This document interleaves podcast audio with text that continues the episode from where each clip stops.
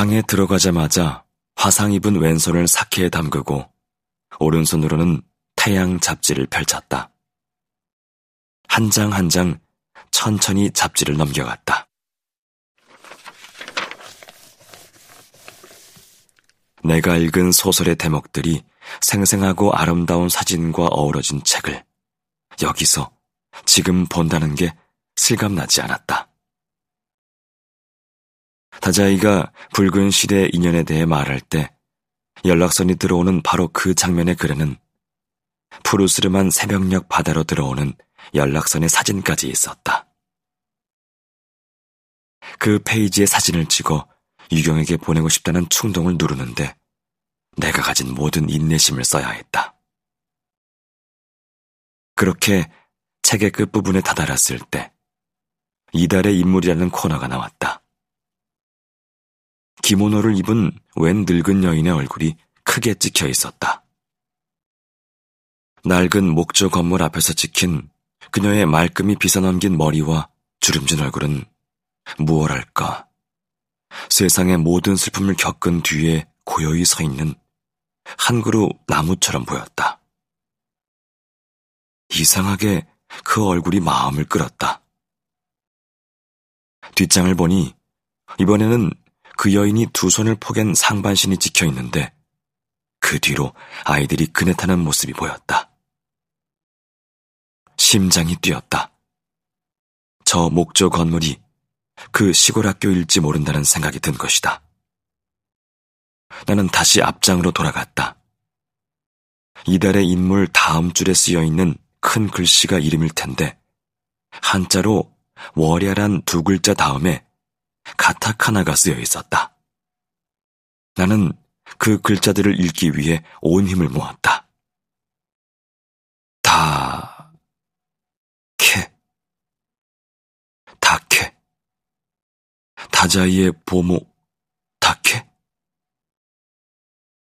예상이 맞자 심장이 더 뛰면서도 설마 하는 마음이 들었다. 나는 그 사실이 믿어지지 않아 배운 일어의 기억을 다 동원하여 다음 줄을 읽었다. 사랑하는 아들을 그리워하며 그녀는 바로 그 다케였다. 그러나 다자이와 학교 운동회에서 만난 뒤로도 27년 뒤 이제 여든이 다 된 다케였다. 비현실적인 느낌이 다시 나를 덮쳤다.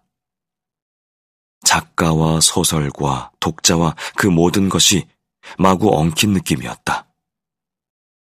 이승과 저승처럼 서로 다른 차원의 존재들이 부딪힌 듯 혼란스러웠다. 다케는 현실의 인물이었지만 스가루란 소설의 등장인물이었기에 책 속의 인물이 책 밖으로 나와 늙은 모습을 보는 것처럼 기이했다. 나는 한참 동안 그 사진을 바라보다 책을 내려놓았다. 사랑하며 키운 아이와 헤어져 30년 뒤에야 잠깐 만났던 그녀. 그리고 4년 뒤에 그의 죽음의 소식을 듣고 다시 몇십 년의 세월을 보낸 뒤에 그 모습. 아무것도 아니다.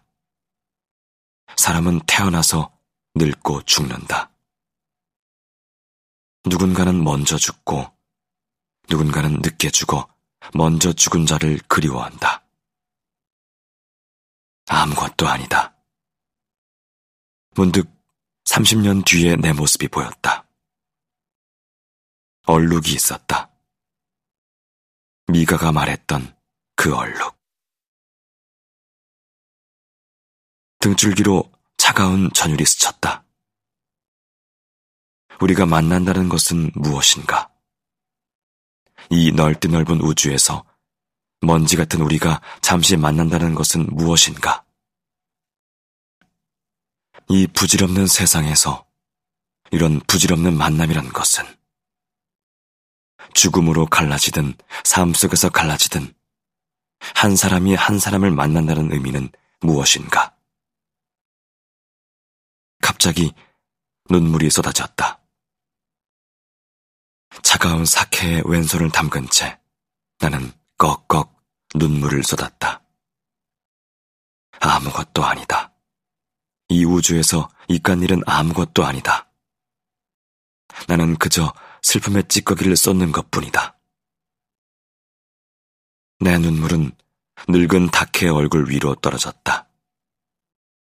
늙은 다케 얼굴이 이지러졌다.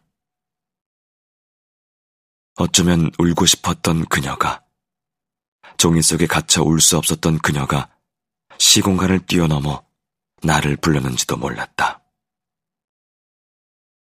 꺽꺽 눈물을 쏟으면서 나는 나를 둘러싼 숱한 붉은 실들을 보았다. 하나도 끊어지지 않은 그 붉은 실들을. 저 멀리 푸른 바다에선 연락선 한 척도 다가오고 있으리라. 눈은 계속 내렸다. 숨 쉬듯이 내렸다.